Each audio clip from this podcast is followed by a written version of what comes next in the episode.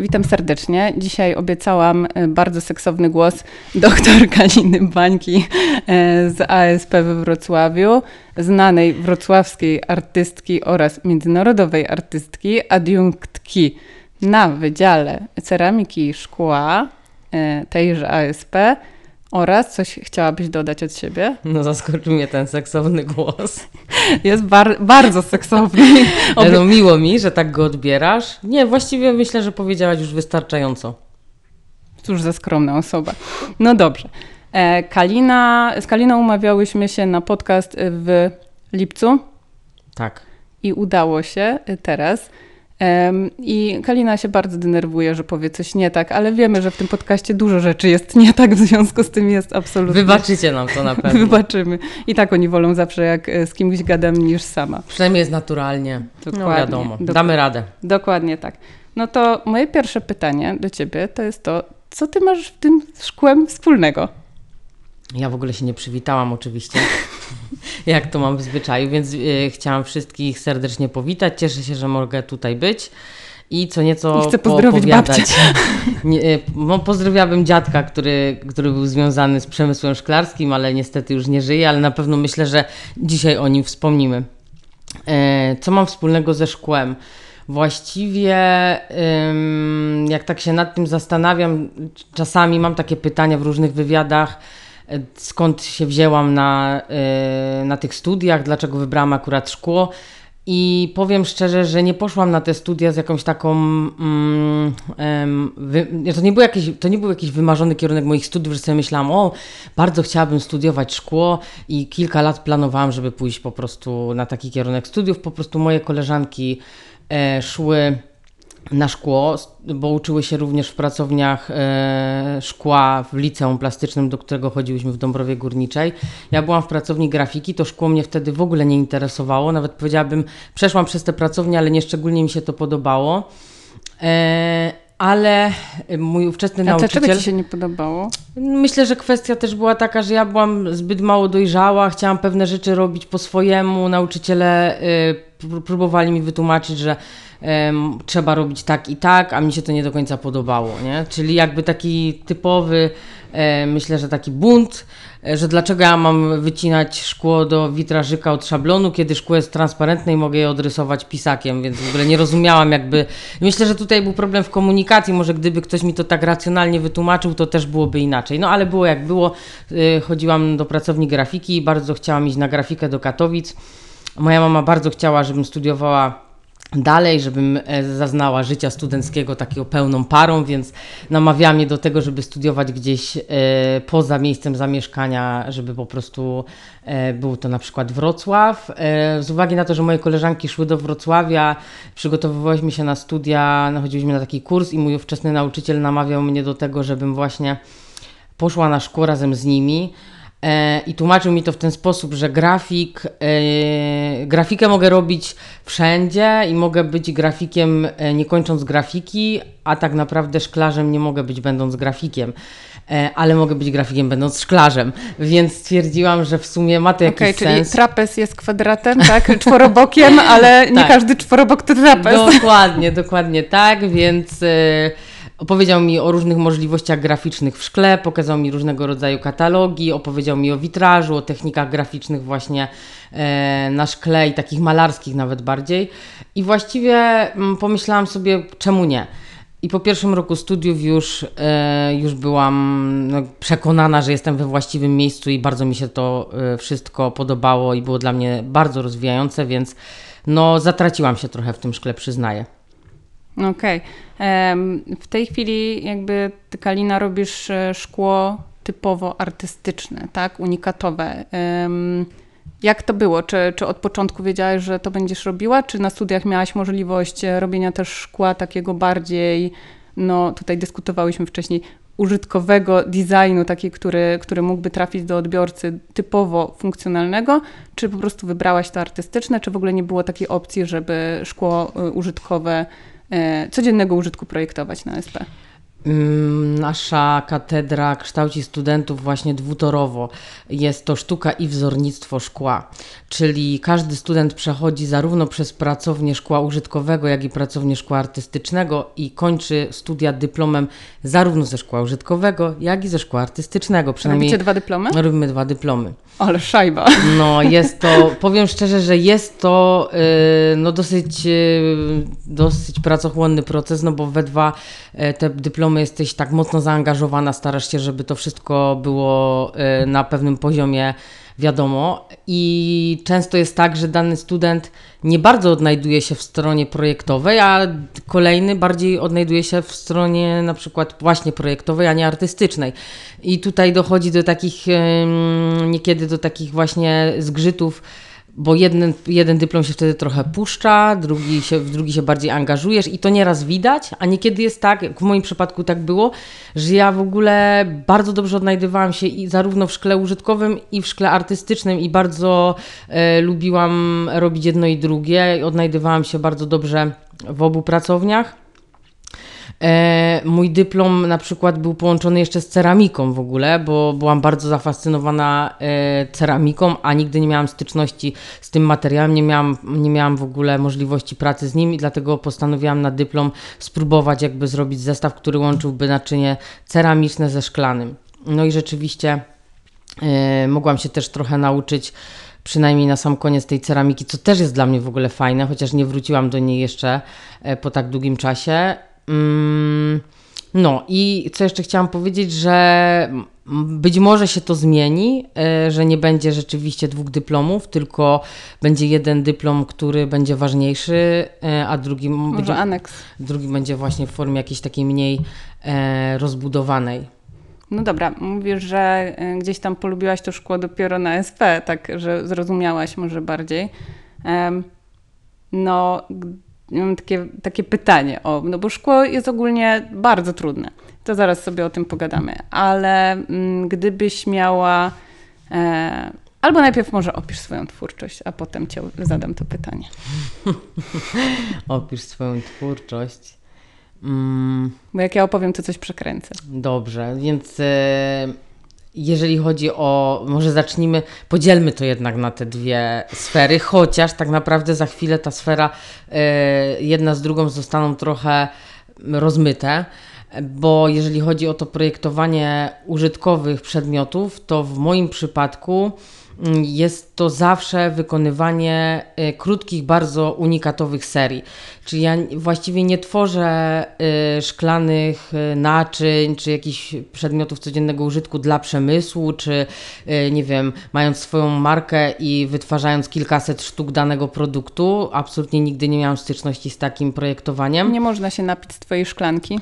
E, no, jeżeli jesteś moją przyjaciółką i dostaniesz ode mnie w prezencie, to można, ale tak raczej e, kupując ją gdzieś w sklepie nie.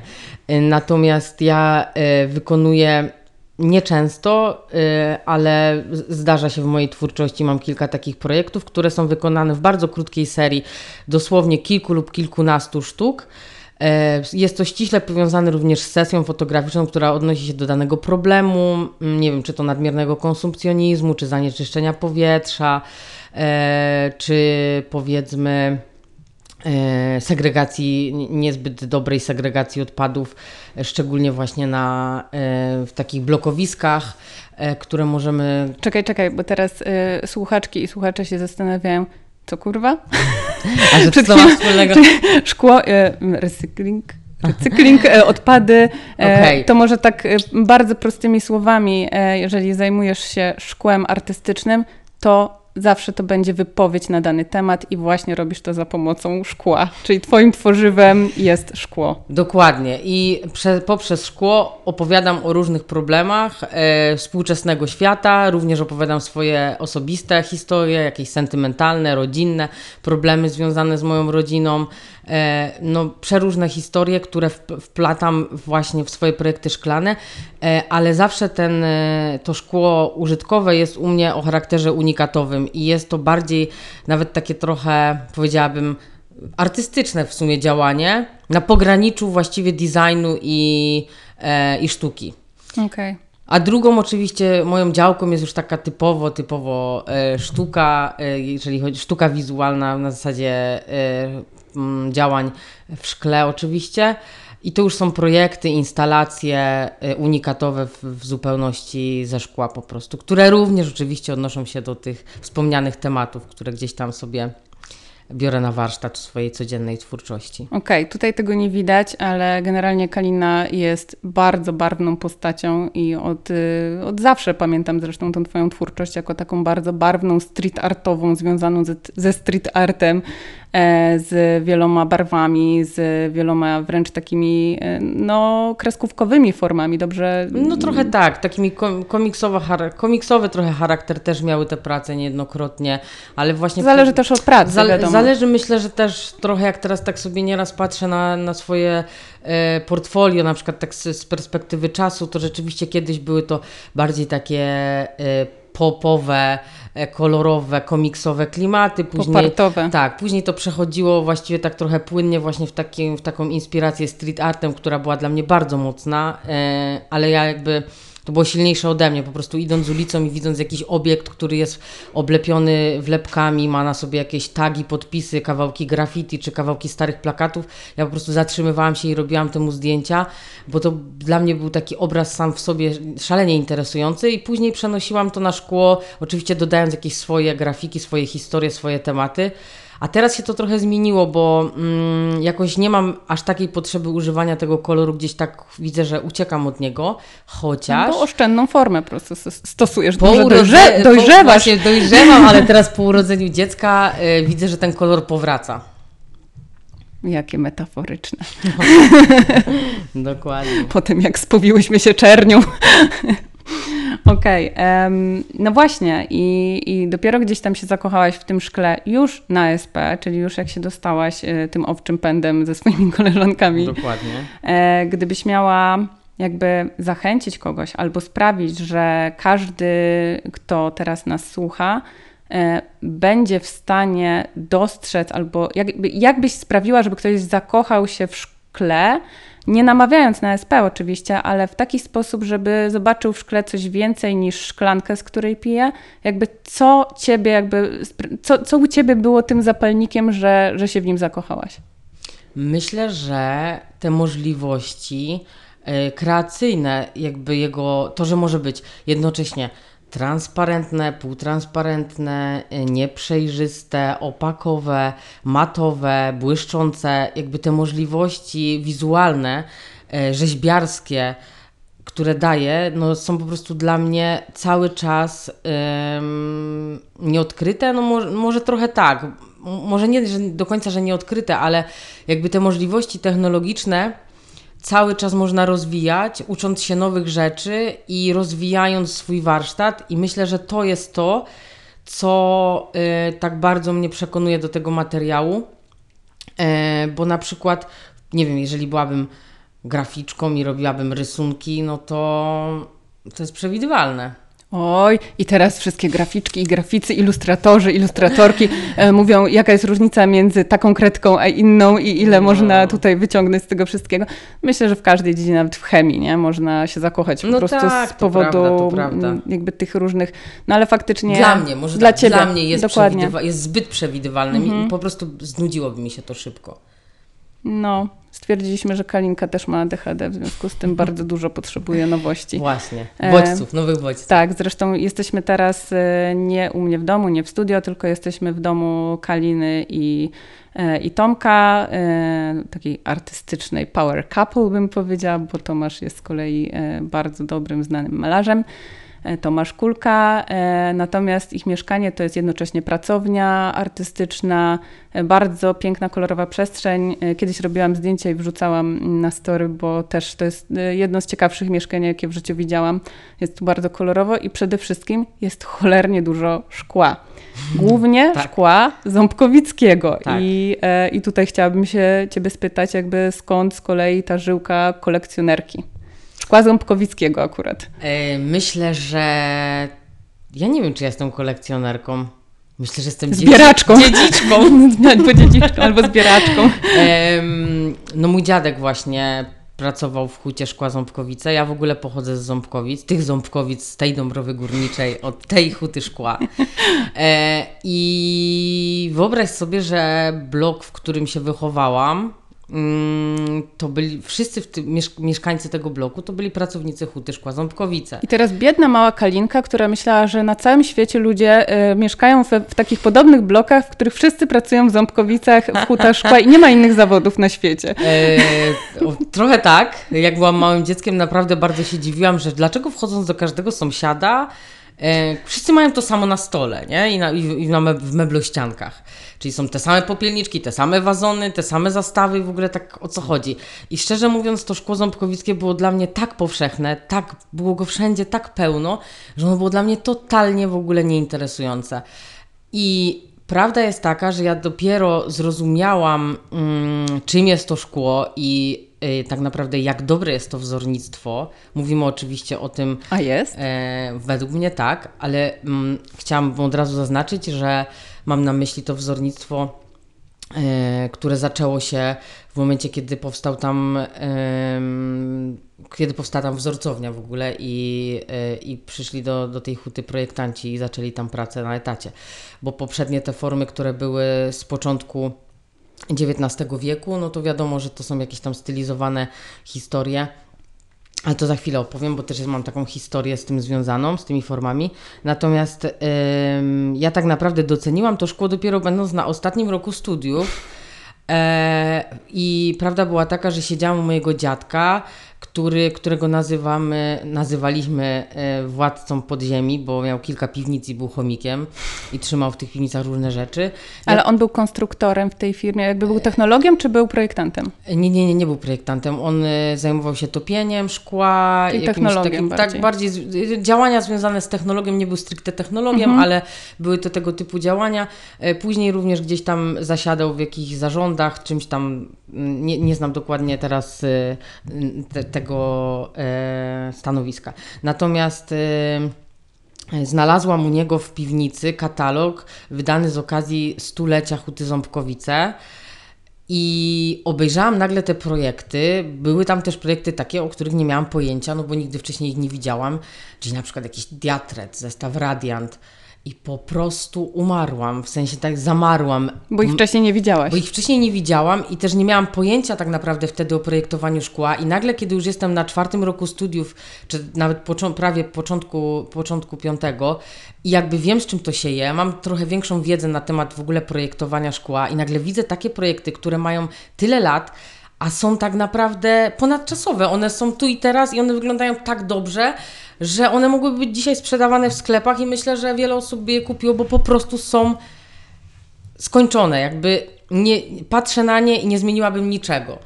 I wtedy sobie pomyślałam, matko, jakie to jest niesamowite wzornictwo w ogóle, co to, co to było, nie? I od razu pierwsza myśl, muszę napisać o tym pracę magisterską. Wtedy jeszcze prace magisterskie pisało się na temat jakieś chciało.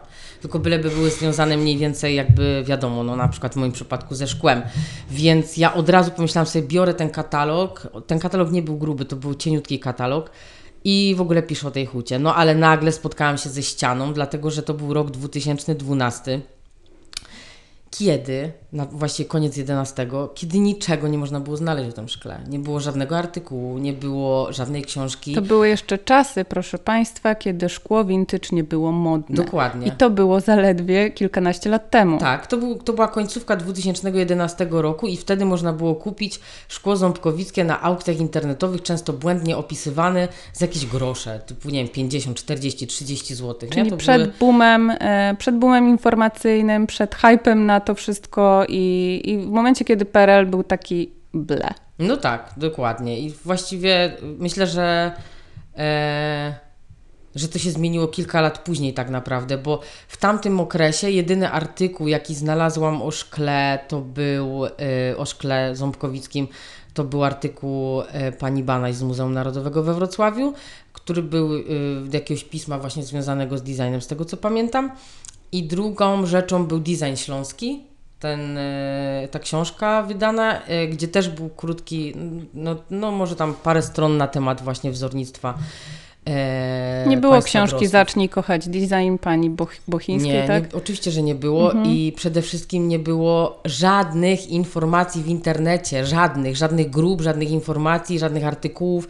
Teraz jest tego zatrzęsienie. I ja sobie wtedy pomyślałam, Boże, muszę coś z tym zrobić. Przecież świat nie może w ogóle nie dowiedzieć się o tym, że była taka huta, trzeba to ratować. To jakby pomyślałam sobie, że skoro... y, 80% mojej rodziny pracowało w tej hucie, wszyscy sąsiedzi, ja studiuję szkło, no to nie ma przypadków. Może znalazłam, może poszłam trochę przez przypadek, ale gdzieś podświadomie najwyraźniej nie był to przypadek i ja teraz muszę to ratować, więc y, napisałam napisałaś? obszerną pracę, tak napisałam. Byłaś pierwsza? Byłam, prawdopodobnie byłam pierwsza wtedy.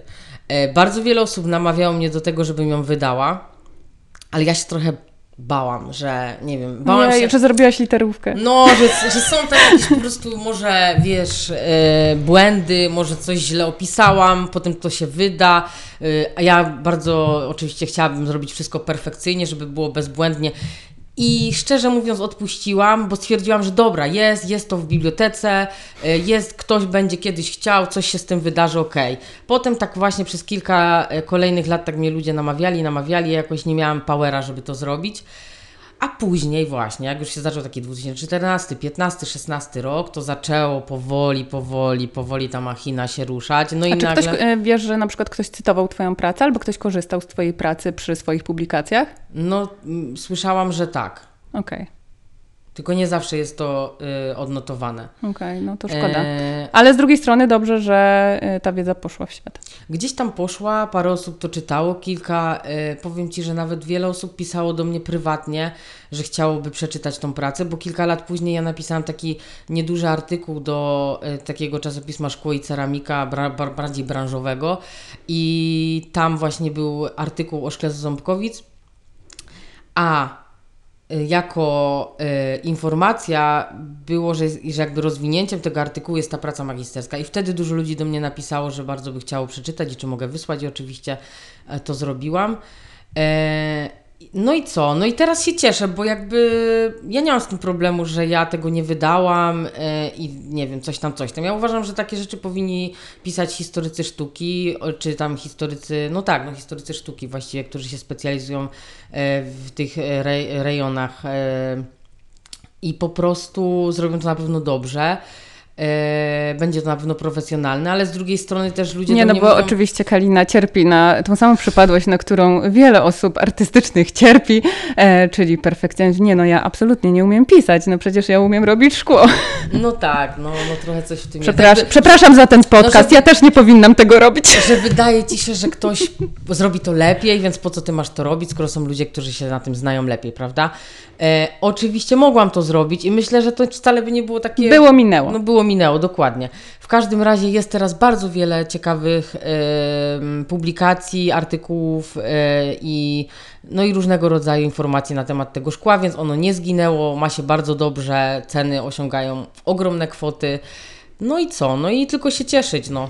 No i teraz, e, jak już zaczęłaś sama ten temat tego szkła, wzornictwa PRL, ja trochę, mm, trochę mówiłam o meblach PRL, ale jakby nie jestem mm, tak kompetentna, żeby mówić o szkle PRL. Zresztą dużo błędów też popełniałam na, na stories, jak opisywałam swoje szkło, bo to też jest bardzo trudne, żeby ustalić Oczywiście, nieraz tak. e, nazwisko, bo to się wszystko, wszystko jest, wszystko jest tym. Chaosem? No, dokładnie. E, nie, nie, nie. Wszystko jest e, chorbowym. Wszystko jest chorbowym, tak jak wszystkie meble są hałasem. A, okej. E, więc e, takie pytanie, czy nasi rodzice pili z lepszego szkła niż my? No my często pijemy nie z polskiego szkła, Mhm. ale mm, czy pili z lepszego szkła? Czy mieli dostęp do lepszego szkła niż, e, niż my? No mieli dostęp, chociaż jednocześnie nazywali je skorupami i totalnie go nie doceniali. No ja pamiętam, że ząbkowickie szkło na wsi u moich dziadków to było szkło, które było, y, no zresztą te prądniczanki i te wszystkie, tak? Y, Takie, tak, takie wazoniki. E, To nie, to nie Ząbkowice akurat, Aha, ale okej. No właśnie. Podobny klimat. E, To były właśnie takie najtańsze e, Mhm. wazoniki, gdzieś tam w tych kurach to się trzymało właśnie oblepione odchodami jaja, No a jak? Więc absolutnie faktycznie nie, no, nie, nie po prostu się traktowało to bardzo powszednio. Słuchaj, nie? mój sąsiad do dzisiaj w piwnicy trzyma y, w bombonierze radianta śrubki. I kto mu zabroni? Więc ja Jebać biedę. No mam tu takie szkło, kiedyś mówi do mojej mamy, mam tu takie szkło, ale wiesz, śrubki w nim trzymam, nie chciałbym oddawać. Okej, okay, w takim razie jak to się stało, bo to mnie strasznie ciekawi, jak to się stało, że wysoko jakościowe projekty w przeróżnych, pięknych kolorach, bardzo unikatowe wzorniczo i też przełomowe jak na swój czas technologicznie, E, no bo ząbkowice to jest szkło prasowane raczej, mhm, czyli to tak. szkło y, masowe, masowo produkowane z formy. Y, może właśnie opiszesz, czym jest szkło prasowane. Bywały również projekty, bywały również projekty z tak zwanej wolnej ręki.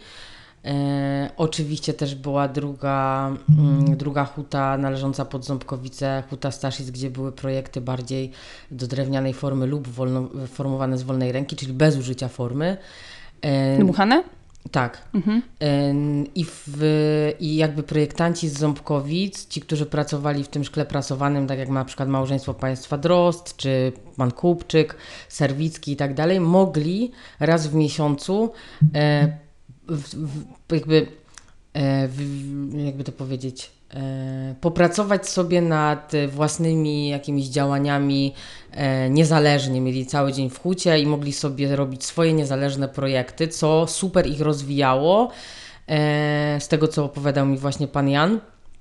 I to było dla nich bardzo, bardzo w ogóle takie też nobilitujące, że nie traktowało się ich tylko jako pracowników, tylko dodatkowo oni mieli tą możliwość, że mogli sobie swobodnie jakby działać artystycznie.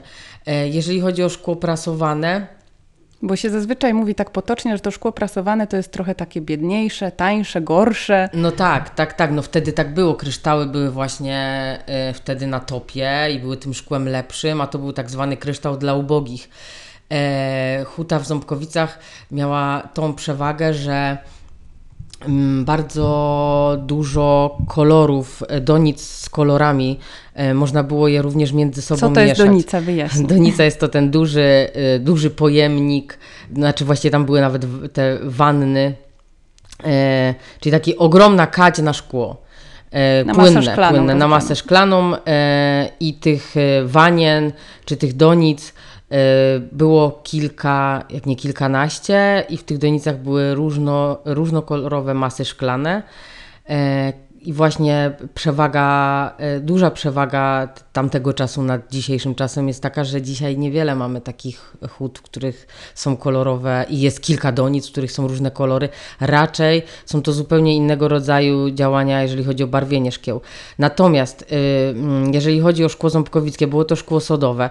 Często to szkło miało tak zwane y, w procesie produkcji tak zwane pęcherzyki powietrza, czyli te pladry, które powstawały.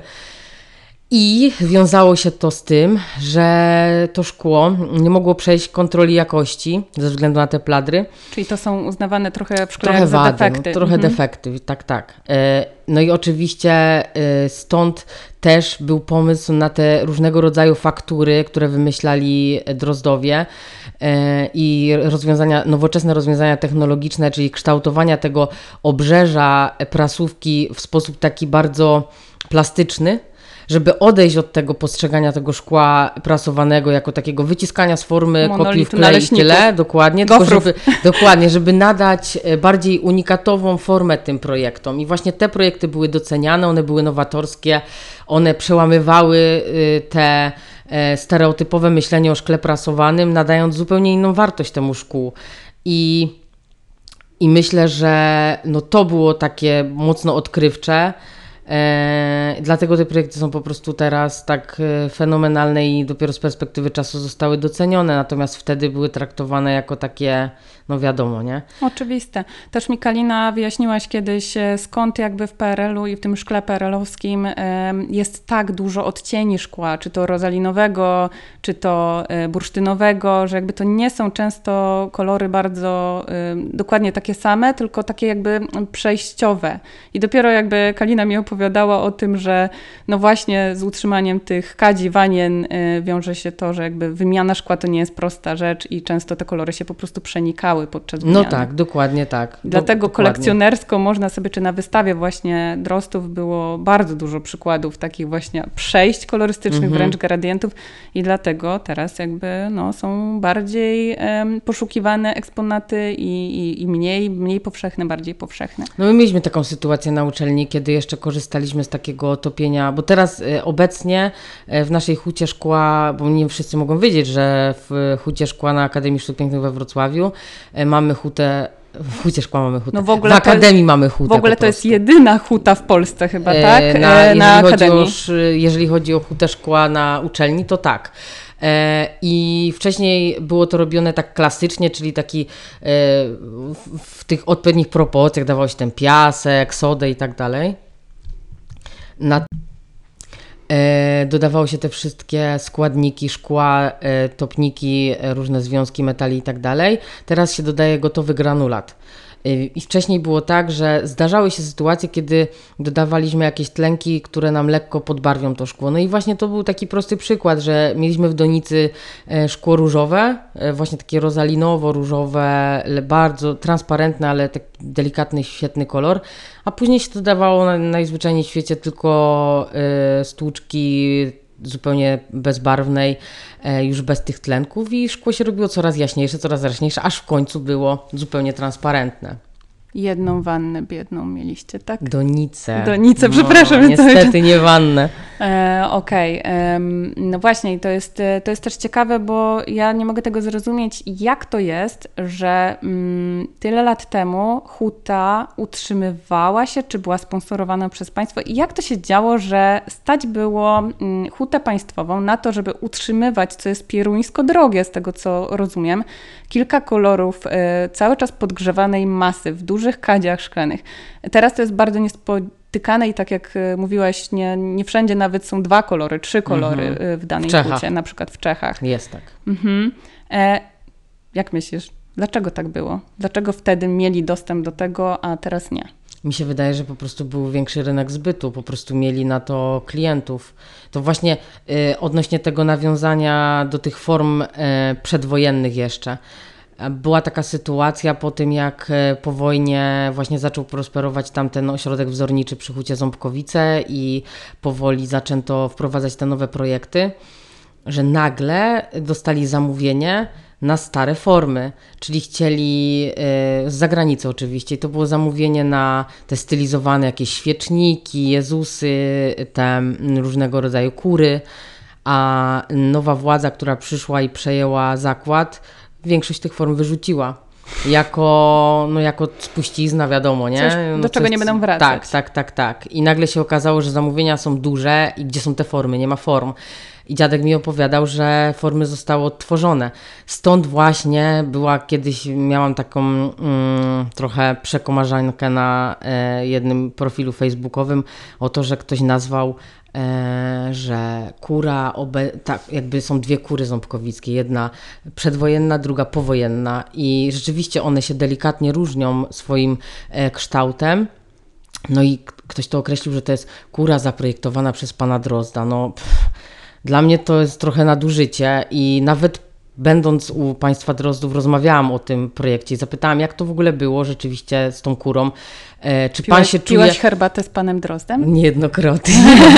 Wow. E, I zapytałam się, jak to było z tą kurą. Czy po prostu on się czuje projektantem, że on zaprojektował tą kurę? On mówi, no nie, no jak, no przecież mówi, miałem stary, stary wzór, który lekko zmieniłem, zmodyfikowałem tutaj kształt, ale to nie, no to ja to bym powiedział, ja mówię, czyli nazwanie tego, że pan to przeprojektował jest odpowiednie. No jak najbardziej, on się nie czuł, nie czuł jakby projektantem tego wzoru. Dla mnie też to było oczywiste, że no no nie można powiedzieć, że on zaprojektował tą kurę, po prostu ją troszeczkę, że tak powiem, stuningował, bo, bo musiał, bo już ta forma stara, żeliwna nie domagała, już, już nie, nie, nic nie trwa wiecznie, one też mają swój y, jakby... Utlenia się. Tak, już czas, który, ilość y, szkła, który możesz wyprodukować na takiej jednej formie. Okej. Hm. Mm. No, wspomniałaś też o tym, że dzisiaj y, nie pijemy często ze szkła polskiego. nawet bym powiedziała, że w większości nie pijemy ze szkła polskiego. E, dlaczego? Szczerze mówiąc, ciężko mi powiedzieć, bo tak naprawdę kieliszki krośnieńskie czy szklanki krośnieńskie wcale nie są drogie. Tylko może po prostu łatwiej jest ludziom iść do Ikei czy pójść do Pepko, chociaż Pepko też widziałam, polskie produkty, mhm. czy do jakichś takich e, najzwyklejszych sklepów i nie, nie, nie zwracać uwagi na to, czy to jest polskiej produkcji, czy nie. Mhm. Może to o to chodzi. No, ciężko ja kiedyś porównywałam e, ceny, e, zrobiłam sobie taki mini research rynku e, i miałam produkty sieciówek e, indie-tekstowych z działów home, które powstały po fast fashion e, mhm. odzieżówkach. Czyli HM, Zara i, i, i, tego typu, i one naprawdę nie były tanie. Jakby e, bardzo często te zestawy są nawet droższe mm, niż mhm. kryształowe czy krystalinowe, tak, czy kry, kieliszki z hut, które się zajmują typowo takimi wyrobami i jakby też tłumaczyłam, że no no często jednak te wyroby, no często, huta po prostu wie, co robi. No tak. Ma doświadczenie, ma technologię, natomiast kupując w sieciówce, e, to nie jest tak, że też e, możemy kupić tylko bubel, dlatego że często sieciówki po prostu kupują takich hut i tylko przeklejają logo, czy dodają jakiś złoty paseczek.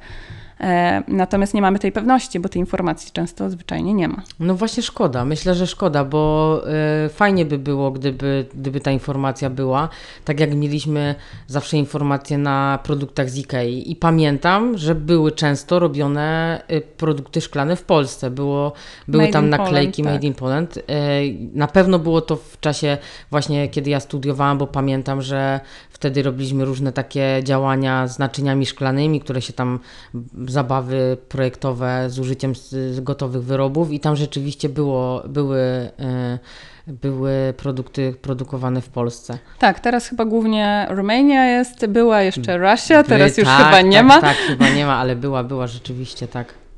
E, więc, więc faktycznie no, podejrzewam, że w sieciówce szwedzkiej jest to kwestia przetargów ceny i e, jakości również, natomiast mhm. to są już tak ogromne e, ilości, że no to już mówimy o gigancie, który może negocjować zupełnie inaczej. To też o tym kiedyś opowiem, że duży może trochę więcej. No tak. Natomiast mnie jeszcze ciekawi, może tak będziemy skakać, ale teraz mi przyszło do głowy, jak przychodzą do ciebie studentki, studenci, E, czy oni właśnie świadomie przychodzą na ten kierunek, e, czy mają jakąś wizję tego, co chcą robić, czy też są jakieś przypadki i ile procent z tych e, projektantów, projektantek szkła gotowych, wypieczonych w hucie wrocławskiej działa na rynku w tym tworzywie? Mm, część osób przychodzi rzeczywiście nastawiona na to, że bardzo interesuje ich działanie w hucie czyli wiedzą o tym, że mamy hutę, chcą się uczyć tego rzemiosła, chcą sami dmuchać, chcą, chcą jakby sami pracować z tą gorącą masą szklaną, nie boją się tego i są stricte nastawieni na takie działania. Są osoby, które bardziej e, przychodzą, bo interesuje ich ten proces projektowy i możliwość prototypowania od razu co też jest fajne. E, a są takie, ale na przykład takie osoby często się męczą na tych prac, w tych pracowniach artystycznych, bo totalnie sztuka to nie ich w ogóle bajka. E, I to jest takie trudne w sumie, bo tak naprawdę huty szkła, jak wiemy, w większości w Polsce upadły zostało tych hut szkła takich typowo produkujących jakieś naczynia czy, czy rzeczy dekoracyjne jest niewiele. Jest, nie, nawet nie wiem, czy policzyłabym na palcach dwóch rąk, bo mamy jakieś huty szkła, które robią znicze, opakowania, takie przemysłowe działania, oczywiście szkła płaskie, flot i tak Gdzie dalej. nie widzimy za bardzo wykształconych projektantów tak, tak, w zespole. Tak, zupełnie. Natomiast takich e, stricte hut produkujących naczynia, gdzie zatrudniani byli projektanci, no jest już niewiele. Więc kiedyś z tego, co opowiadali mi profesorzy, mm, było tak, że absolwent, który kończył naszą uczelnię, dostawał listę hut, w których e, są potrzebni projektanci. Takie osoby szły od razu do huty i, i tam mogły znaleźć pracę. Teraz w hutach za bardzo takiej możliwości nie ma. Natomiast jest, y, są firmy, które na przykład produkują statuetki, i to na taką bardzo szeroką skalę.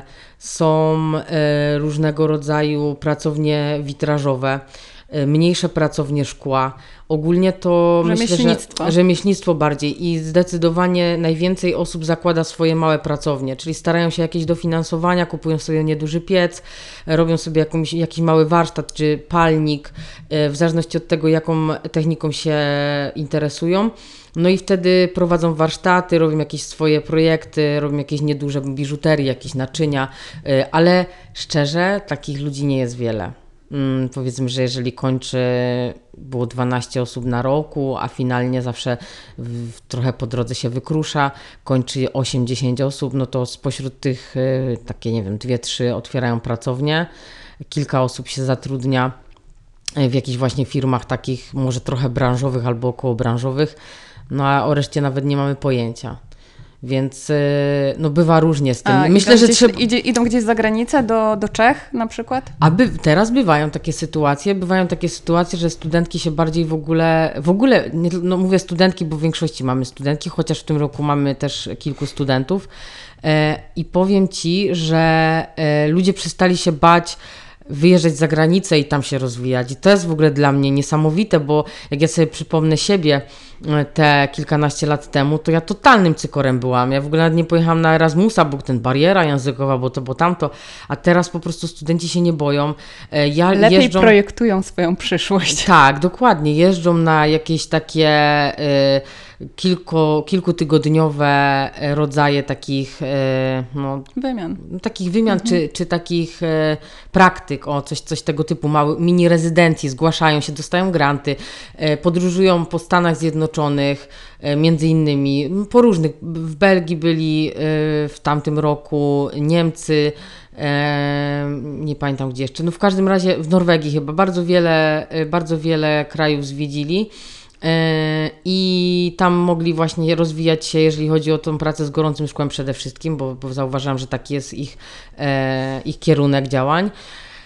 I kurczę, to jest super, że rzeczywiście teraz na przykład dostają się na jakieś rezydencje i na przykład kończą na licencjacie i tam sobie gdzieś siedzą, później wracają, e, kontynuują dalej. No i to jest fajne, myślę, że, że właśnie to jest tak, zrobiło się tak trochę mobilnie, bo okay. na świecie jest to bardziej mobilne.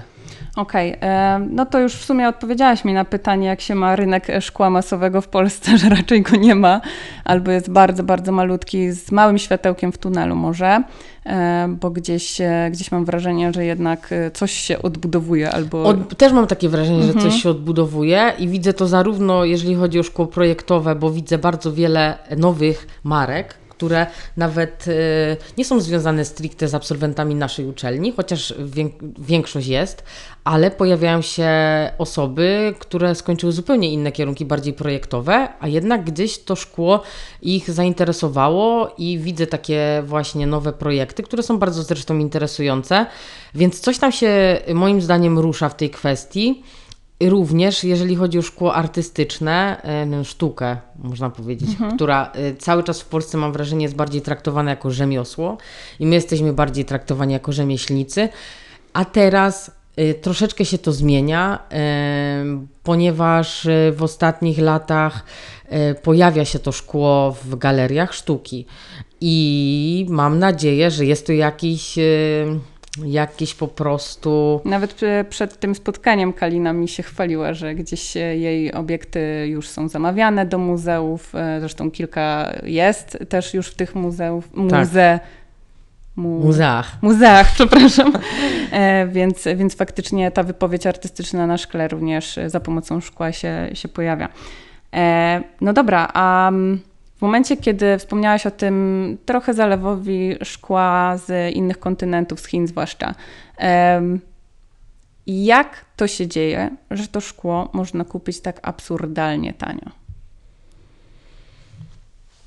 Myślę, że to jest chyba jednak kwestia tej taniej siły roboczej. Mhm. Tylko i wyłącznie, bo. Bo wytworzenie szkła e, jakby mm, jest drogie, tanie. E, jak to, jak to byś oceniła?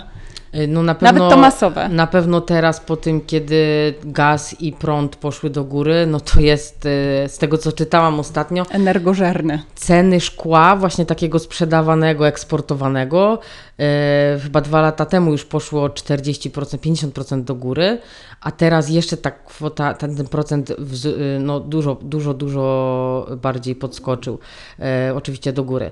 Więc e, to wszystko bardzo podrożało, ale czytałam również, że mm, na zachodzie wiele hut szkła ze względu na ekologię zostało pozamykanych. No właśnie, miałam pytać, czy szkło jest eko? Czy może być eko? No może być eko, z tym, że jeżeli... To oczywiście skrót myślały, bo wiadomo, że nic nie jest eko.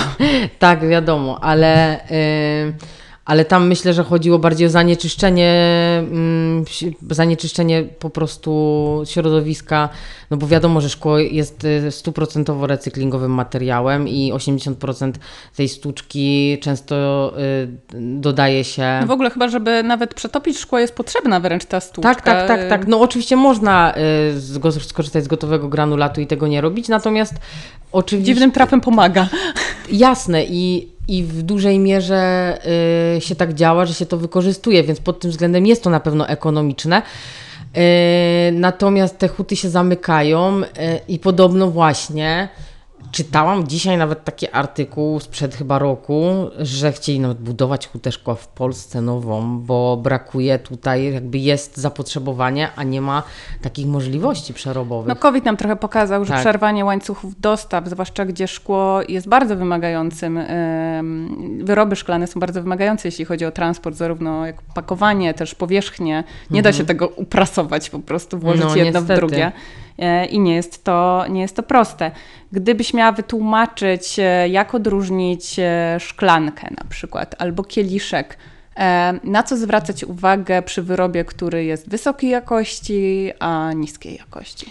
Na pewno. Jesteśmy w Pepko, sprawdzamy. Co, na, co najpierw mamy sprawdzić? Na pewno sprawdziłabym, czy to nie jest malowane e, powierzchownie, że tak powiem, nie, nie w sposób trwały. Czyli niebarwione w niebarwione masie. w masie, dokładnie. I to można łatwo wyłapać, bo to widać po prostu, szczególnie gdzieś tam na dole naczynia, że jest gdzieś grubiej, widać, że to jest farba, no, że widać, tam, nie no... widać, to widzisz ty, natomiast y, no, ja się nawet dawałam złapać. No tak, w sumie tak. No może, może rzeczywiście może to, być to jak, ciężkie. Do... Ja kiedyś tak sprawdzałam i, i generalnie to, co najbardziej tłumaczyło naszym odbiorczyniom, odbiorcom, to było to, że gdzieś są zacieki, czyli e, mhm. widać na przykład, że ta warstwa jakby tej farby, jakby widać, widać to, że to jest jakaś powłoczka. Mhm. Mhm. A druga sprawa odpryski, że mhm. często, często po prostu na niektórych miejscach już są odpryski, albo znaczek, że tego nie można prać w zmywarce. No Jeśli tak, to nie jest kryształ, oczywiście. to każde szkło w zasadzie można byłoby prać w zmywarce. E, no i myślę, że na opakowaniu też to pochodzenie też nam już dużo mówi. Mm, tak, Europa, no a tak, Chiny. Tak, tak, tak.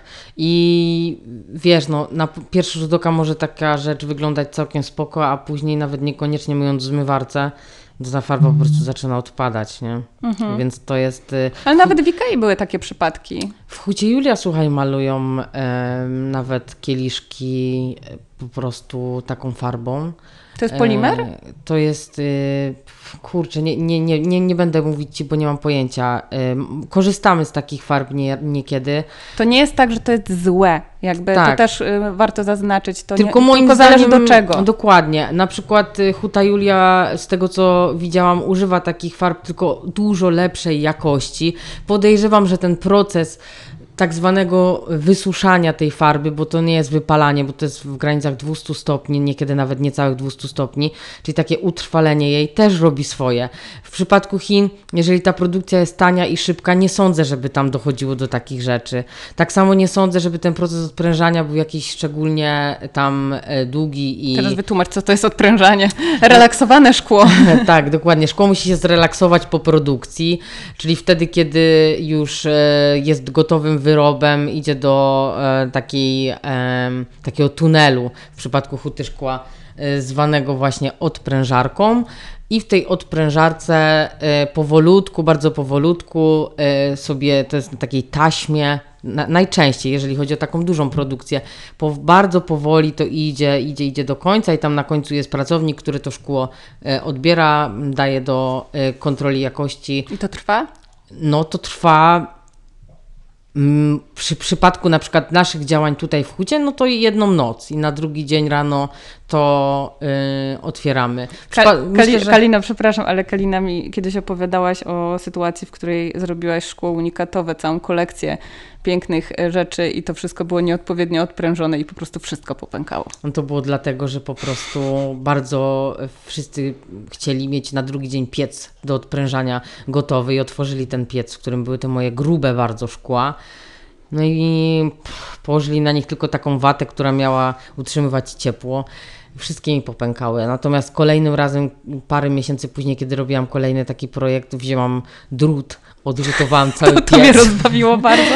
I zrobiłam przykuła kartkę. Się, przykuła się łań, łańcuchami, jak Greenpeace do drzew. Dokładnie. Przyczepiłam kartkę, narysowałam czaszkę, że nie można ruszać, że grozi w ogóle... Yy, wszystkim najgorszym, jeżeli ktoś to otworzy i wszystko jest super, więc to, to była tylko kwestia no, odprężenia. No dokładnie. Słuchajcie, odprężajcie się, wtedy tak, nie wybuchniecie. Dokładnie tak. Myślę, że w życiu też trzeba tą zasadę stosować. Szkło może nas tyle nauczyć. dokładnie. Okej. Okay. Um, I e, tak, czekaj, bo jeszcze patrzę, bo tu mam bardzo dużo ciekawych rzeczy, już nam się trochę czas kończy. Będzie trzeba zrobić drugą część. A, druga część jest do książki i to nie będzie do podcastu, więc e, nie może być tak, że wszystko jest dostępne w podcaście, no tak. bo wtedy nikt nie kupi książki. No, Wiadomo. Wiesz, jeśli marki polskie, które polecasz, to jak, na jakie byś zwróciła uwagę teraz? No Krosno mi się bardzo w ogóle podoba, jeżeli chodzi o wzornictwo. Oni tak widzę, że idą z duchem czasu i rzeczywiście jest to mm, jest to bardzo ciekawe, interesujące e, projektowo. No i oczywiście Huta Julia. I kryształy bardziej. Tak, tylko że często według mnie to, co robi tam e, Sebastian Pietkiewicz i jego żona Ela, to mm, są bardzo nowatorskie rozwiązania. Zresztą często nagradzane e, na różnego rodzaju konkursach.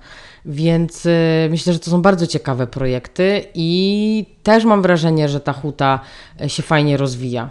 Właściwie to są takie jedyne czołowe huty w Polsce. A z małych rzemieślników? Małych pracowni? Mówiłaś, że powstają takie małe pracownie. Mamy bardzo fajną pracownię GAF Studio, dziewczyn od nas e, z Akademii. Sama posiadam no, wyroby. Widzisz. Muszę się jeszcze zastanowić, to pierwsze mi one przyszły do głowy. Jeżeli chodzi o biżuterię, e, Joannę Muzykę, mamy, mamy Karolinę Wojsz, Mam pierścionek Karoliny Wojsz z cycuszkami oczywiście. No i musiałabym się tak, wiesz, teraz tak myślę o takich aktualnych, ale naprawdę... Yy... Ktoś chce kupić świetne szklanki. Gdzie kupuje świetne szklanki? Ja bym kupiła w Krośnie. Okej. Okay. Mhm. E, I tak sobie jeszcze myślę, takie podchwytliwe pytanie, z czego pijesz w domu? No właśnie mam kieliszki z Ikei. z Krosna. To jest to, to jest to chamskie pytanie dla Kaliny. E, z Ikei, z Krosna. E, mam również szklanki z Ząbkowic i takie wyroby unikatowe bardziej szklanek i kieliszków, które gdzieś tu posiadam. Mhm. Mm, my ostatnio e, zachwycaliśmy się e, takimi PRL-owskimi, prostymi, bardzo minimalistycznymi szklankami, tak zwanymi platynkami. Mhm. E, Kalina przewraca oczami, nie lubi, ja bardzo lubię. I ktoś się mnie ostatnio pytał, czy można to prać w zmywarce. Można, nic się nie dzieje. No bo widzisz, bo właśnie to jest lustrzenie, które jest y, utrwalane w 580 stopniach. Więc taka zmywarka, która, która nawet robi, nie wiem, 100 stopni, nie powinna w ogóle A nie chodzi o te substancje żrące kwasy w tabletkach? Wiesz, no ja używam akurat takich eko, więc... No ja też ekologicznych no, używam, może to, może to, jest to. Może gdybyś użyła jakiegoś rzeczywiście takiego mm -hmm. mocnego, to coś tam by się podziało, dlatego że na przykład mi złoto z kubków schodzi. Pomimo... Mi z, jednym, z jednego zeszło, a z drugiego nie, ale też słyszałam, e, że chodzi jednak o warstwę i wbrew pozorom im grubiej, tym gorzej. Tak, zdecydowanie. No. Im grubiej, tym gorzej. A przy lustrzeniu masz bardzo cieniutką warstwę. Może, może tak. No ale faktycznie platyna, bo to jest faktycznie platyna, tak. jeśli chodzi o, o, o, lustrzenie, tak myślałam, że srebrzenie, no, e, to... platynowanie, e, to jest również coś, co spotykacie na kafelkach ceramicznych w łazience w metodach normalnie mhm. przemysłowych. Mnie to zawsze zadziwia, że to jest naprawdę prawdziwe złoto, naprawdę prawdziwe prawdziwa platyna, bo po prostu nie ma innej technologii w tym momencie no na tak. to, żeby to zrobić badziewniej. A czy są, są czasami takie szkliwa, jeżeli chodzi o ceramikę, które tak, udają, Tak, nie? tak, tak, ale to no, moim zdaniem widać jednak różnicę. Mm, I y, co jeszcze? Y, w sumie w ogóle nie rozmawiałyśmy o wazonach, y, a może szkoda. No jest też teraz ten zalew wazonów z Chin, które odpowiadają trendom. Jeżeli coś porządnego, bardzo porządnego, to bardziej, no właśnie, jaki ty masz stosunek? Bardziej trendy, czy bardziej ponadczasowość? No ja bardziej tu ponadczasowość, jeżeli chodzi o wazony. Czyli ten projekt skończony, który, no, który po prostu jest zaprojektowany przez osobę nadającą się do tego, a niekoniecznie kopiuj wklej mhm. z katalogów i, i, i, chińskich linii produkcyjnych.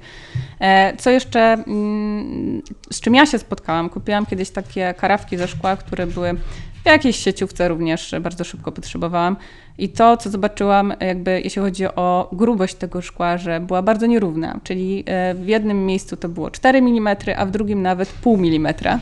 W związku z tym te karawki mi się bardzo szybko rozwaliły. Mhm. Druga sprawa to bezpieczeństwo, jeśli chodzi o zalewanie gorącymi płynami. Mhm. Czy w mhm. dzisiejszych czasach ryzykowałabyś herbatę w szklance? w takiej szklance, szklance. Szklance, szklance. Typowej. E... Nie wiesz skąd. Jesteś u kogoś i nie wiesz skąd jest ta szklanka. Jeżeli mam taką szklankę, e, która, którą widzę, że jest przystosowana, znaczy ja nie wiem, ja mam wrażenie, że ja wiem, która jest do czego, bo na przykład jeżeli widzę, że jest szklanka z grubego szkła do napoi zimnych, no to nie zrobiłabym w niej herbaty, ale mhm. jeżeli widzę, że to jest cienkościenne naczynie i to są te stare nasze sprawdzone szklanki, to zrobiłabym w tym herbatę yy, i oczywiście A też dlaczego jest... grube są do zimnych napojów? Wiesz co, no nie spotkałam się jeszcze, oprócz oczywiście tych takich szklanek... Arkoroków. O, dokładnie, których nienawidzę. E, to cała reszta właściwie z tego, co e, kojarzę, to jest jednak, to nie są, to nie są e, naczynia przystosowane do gorących napojów. Natomiast jest jedna huta, która produkuje mm, szkło właśnie do tego przystosowane. I nawet mogą, powiedzmy, wyprodukować garnek szklany. Który, który można y, ustawiać czy czajniki, Czy czajniki Czy te czajniczki, dokładnie. No, ale to są już technologie hartowania niesamowite, tak jak szkło laboratoryjne, No właśnie, to jest, to jest właśnie ten typ i to jest szkło w ogóle dużo twardsze i ono ma o wiele lepszą, e, no jak to, brakuje mi słowa, e, odporność. Na te właśnie różnice tak, w temperaturach. Tak, tak, tak.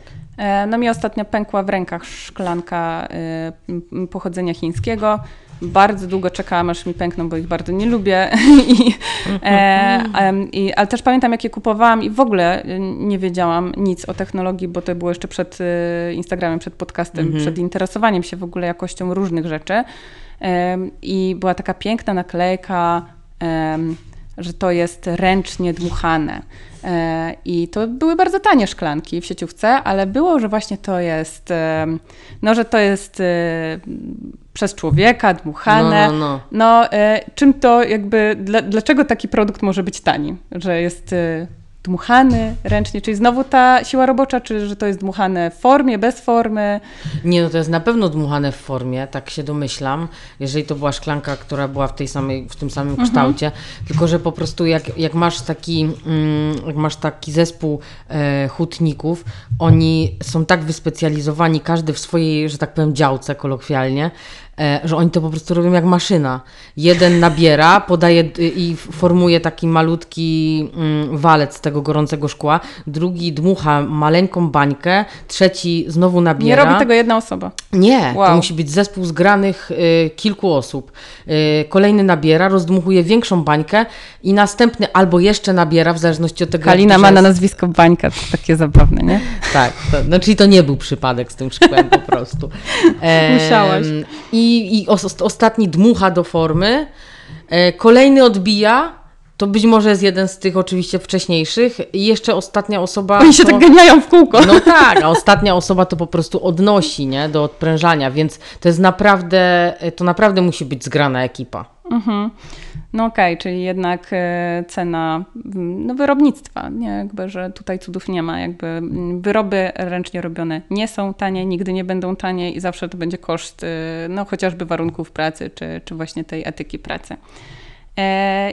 Może jeszcze tak na koniec, y, co, no może nie o tej Ikei, nie będziemy jej wałkować, dlatego że ktoś mnie ostatnio spytał, jaka jest jakość szkła z Ikei. No nie da się tak jednoznacznie No nie da się, bo są różne produkty. Różne produkty. Mieliśmy y, rozdmuchaną aferę wokół y, lampek Wargzblitz, które zresztą sama posiadam. No to, że jakby one faktycznie były malowane mhm. powłoczką, na co ja się też nabrałam. Myślałam, mhm. że to barwione w masie. E, i bardzo szybko ta powłoka schodziła i niestety IKA postanowiła bardzo mm, no ładnie, że zwracają pieniądze, ale to było jednak e, przyznanie się do dużego błędu A, jakościowego. To ja nie wiedziałam o tym. 70% oddawali od okay. ręki. To... Więc, e, więc tak, zresztą misa moja czeka, żebyśmy ją w końcu wspólnie wypiaskowały tak. z tej powłoczki. Że... Ale zobacz, no nie lepiej by było, gdyby ten produkt był droższy o, nie wiem, 50 zł, ale miałabyś pewność, że jest świetny w ogóle ludzie, barwiony w masie? Ludzie, którzy do mnie pisali, powiedzieli, że daliby te 50 zł no więcej, natomiast jakaś tam decyzja poszła. Dziwne to Być może ta firma po prostu nie miała takiej możliwości mhm. i po prostu mieli tylko specjalizację w powłoczce. Z drugiej strony, czy potrzebujemy powłoki barwionej e, czy potrzebujemy barwionego szkła w masie, jeżeli to jest lampa, której nie dotykamy, nie przecieramy, nie myjemy w zmywarce. No właśnie. W momencie, kiedy to była patera, to był oczywisty błąd, bo mi się na no przykład no tak. ta powłoka, e, słuchajcie, odbiła, e, zdarła od przesuwania po no gładkim tak, tak stole. Tak, tak, oczywiście. To było szkło do używania, a nie do mhm. patrzenia. Mhm. Natomiast e, w lampie nie przeszkadza mi W lampie, na przykład w pieńskich, e, pieńskich czy pieńskich, teraz widzisz, e, w Pieńsku była mhm. huta szkła e, właśnie oświetleniowego i tam malowano. Robiono mhm. też w mhm. masie, ale również, również malowano. E, ale na przykład, jeżeli chodzi o IKEA, ja miałam taki przypadek, że kupiłam wieszak e, i kupiłam dwa te same wieszaki drewniane, te takie, które idą jak, mhm. jak choineczka, nie? I nie zwróciłam w ogóle uwagi, po prostu wzięłam pierwsze, lepsze dwa, odpakowaliśmy je z Tomkiem i okazało się, że Jeden był produkowany w, w ogóle w dwóch różnych krajach. Nie, nie powiem Ci teraz gdzie, bo nie pamiętam, ale one były oba wykonane zupełnie inaczej. Jedno było ze sklejki, drugie było chyba z MDF-u. Jedno było w gorszej jakości, drugie ale było trafiłaś. w lepszej. Ale trafiłaś. No więc ze szkłem może być podobnie, nie? Może być ze szkłem podobnie i też, e, na co ja bym w sumie też uczulała, że technologie są po to, żeby dostosowywać je do celu. E, czyli e, nie mówić, że malowane to jest ble, bo z drugiej strony faktycznie po co nam lampa, która jest barwiona w masie, która byłaby super, nie wiadomo ile droższa. E, natomiast są rzeczy, na które godzić się nie warto i to są właśnie takie no fakapy typu bąbelek tam, gdzie nie powinno go być, bo to jednak osłabia konstrukcję. Tak. Powiedz mi, dlaczego szkło wybucha samo z siebie? Bo jest źle odprężone. I teraz były takie historie e, o duchach, że szkło vintage po prostu czasem ma w sobie duchy, dlatego wybucha podczas nocy, że wszystkie tak, wazony tak, w nocy tak. komuś wybuchły. Bywały takie historie i to nie chodziło o duchy, tylko właśnie o to, że e, kolekcjonowanie szkła to jest niezła ruletka, dlatego szkła się często nie przesyła. Yy, wiecie, no, może też być tak, e, że jak stało obok siebie tam, nie wiem, pięć wazonów i jeden strzelił, a to naprawdę strzela wtedy mm -hmm. tak. Wybucha, tak, po prostu Dokładnie, wybucha. a nie tak, że sobie leciutko. Oczywiście też tak bywa, że czasem jest takie ting i się leciutko coś zaczyna dziać, nie? Ale dlatego z reguły wybucha. Dlatego w szkle, w kolekcjonowaniu jest ważne, żeby nie było żadnego odprysku, bo ten odprysk już osłabia całość. I właśnie jedno za drugim mogło iść, nie? Czyli jeden mhm. pociągnął drugi, ten drugi walnął i tak dalej. E, ale ja chciałam coś innego powiedzieć, bo ty przed chwilą coś. No jak zawsze. O, cholera. Nie pamiętam. O tym bąbelku, że to osłabia konstrukcję.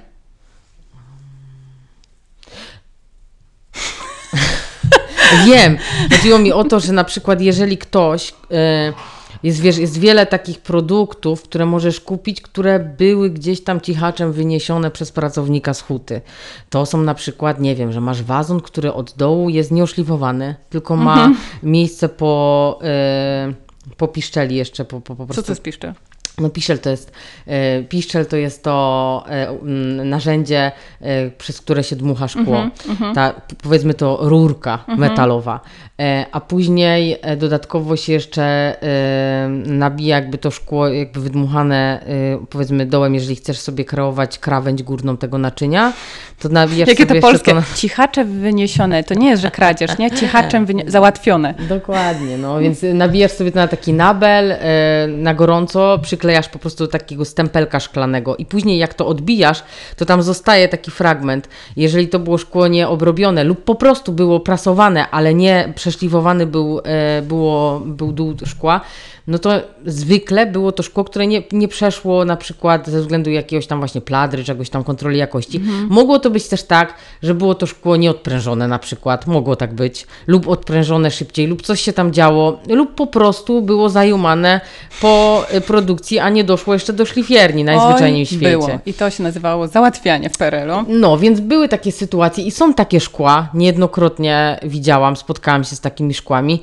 no i to jest takie, wiecie, na dwoje babka wróżyła. Mogło to być akurat, że to szkło wyszło sobie z odprężarki i zniknęło, a mogło być tak, że był zły proces odprężania na przykład i takie szkło może nam walnąć. Do tej pory nie wierzę, że moja najlepsza zdobycz na Eliksie, czyli wazon e, z huty Irena, e, ten taki blob e, kobaltowy, który waży 5 kg, mhm. jest ze szkła barwionego w masie kryształu, to Kalina nie wierzyła w ogóle, że on jest z kryształu i że jest barwiony w masie i naprawdę waży 5 kg. I ja go w paczkomacie wytachałam wózkiem dziecięcym. Był bardzo wielki, zajmował całą paczkę. A wiedziałaś, że on jest taki duży? nie, nie, nie, ale była to miła niespodzianka. E, I to była też taka historia, że właśnie ten wazon rzekomo, bo tak sprzedawca mówił, no ale wiadomo, że to może być zmyślona historia, że to był wazon zbyt nowoczesny, zbyt taki e, zachodni i on był nieprzepuszczony przez komisję do wdrożenia i tych wazonów tylko było właśnie kilka e, w kilku wybarwieniach i, i, i więcej ich nie było. Nie wiadomo. No, no różnie to bywa. Są Kocha, kocham ten wazon w każdym treści, razie. No. Najważniejsze, że Ci się podoba. Najważniejsze, że mi się podoba. Jeszcze jedna rzecz, czy, ze szkła, czy szkło kryształowe, tak zwane ołowiane, jest toksyczne? Nie. ja po prostu jak widzę te komentarze i pytania, to czasami mi się ciepło robi. No to wyjaśnij. Oczywiście jakby to nie jest tak, że jak napijemy się z szkła, które ma w swoim, mm, w swoim składzie ołów, to nagle e, ten ołów przejdzie nam. Dostajemy raka automatycznie. No, no nie, zupełnie nie. Jakby tutaj o to, oczywiście to jest niezbyt bezpieczne w procesie produkcyjnym, bo e, ja miałam taką zabawę z właśnie tym tlenkiem mi, nie, nie, nie będę bzdur gadać, bo nie pamiętam teraz dokładnie nazwy. E, I po prostu tak sypałam i w pewnym momencie hutnik, żeby, żeby mi robił jakieś takie dziwne, e, takie bąble, efekty. efekty. mi robił właśnie takie artystyczne w, tym, w tych naczyniach. I hutnik do mnie mówi, wiesz co, ale ty lepiej załóż maskę, weź sobie załóż rękawiczki, bo to jest jednak, wiesz, takie mocne, no to, to, to jest ołówiem. Naprawdę to jest to? No tak, to jest to. No ja sobie w sumie nie zdawałam sprawy, myślałam, oni mi dali coś, ja myślałam, że to jest jakiś tam może soda bardziej z czymś tam, która tworzy te bąbelki, no okazało się, że to był akurat ten ołów, więc myślę, że w przypadku takiego kole- y, pracownika, który, mhm. który robi zestaw tak zwany i, y, i ma jakieś tam nie przestrzega BHP, no to to jest niebezpieczne. Natomiast kiedy już ta masa szklana zastyga i to znajduje się, zresztą to są naprawdę nieduże ilości, to po pierwsze, no to nic się nie stanie i nic się One nie chyba dzieje. zostały zmniejszone też ilości, że w starym szkle ono było dużo cięższe, y, to szkło ołow tak, i teraz w ogóle z tego, co rozmawiałam właśnie z Sebastianem Pietkiewiczem z Huty Julia yy, i z jego małżonką ostatnio, jak byliśmy na jakimś panelu dyskusyjnym, to y, w ogóle skład y, się zmienia szkła kryształowego mhm. i prawdopodobnie on w ogóle zniknie. Tak, tak. I też y, to, to jest to, z czym ja się spotkałam właśnie w Krośnie, że to nie jest kryształ, tylko krystalina. Crystalline, czyli jest taki opatentowany jakiś skład, który jest dokładnie jak kryształ. No, pewnie ma jakąś domieszkę, większą domieszkę tak. ołowiu. Myślę, że to na tym polega. Mhm. Czyli jakby jest bardziej klarowne, trochę miększe mhm. dzięki temu. Dźwięczne. Tak, ale, ale właśnie z, mówili mi oni, że e, coraz mniej mniej się dodaje ołowiu i prawdopodobnie za kilka lat już nie będziemy mieli kryształu. Okej, okay, ale jest taka opinia, że nie można właśnie kwasowych napojów, czyli soków i coli wlewać do kryształów. No ja bym w to nie wierzyła. Okej, okay. czyli bullshit, bullshit explainer. Ale to jest, to, jest, to, jest, to jest moje. Dobra, bo już nie będziemy zamęczać. Bardzo dziękuję Ci za spotkanie. Było dla mnie przynajmniej interesujące. Mam jeszcze kolejną pół godzinki dla siebie. Tak. E... Ja również dziękuję, było mi miło. Myślę, że możemy następnym razem za parę lat, jak podcast się rozwinie, porozmawiać jeszcze może o jakichś nowych rewirach szklanych. No, jeśli w tym tempie faktycznie będzie się to rozwijać, co się rozwija, to wróżę, że za rok się spotkamy i Będzie pogadamy. o czym, dokładnie. Także dzięki wielkie, Dziękujemy. do usłyszenia. Sponsorujcie nas na Patronite. Zachęcam. Będzie więcej e, gości, gościń i ciekawych tematów. Pozdrawiam.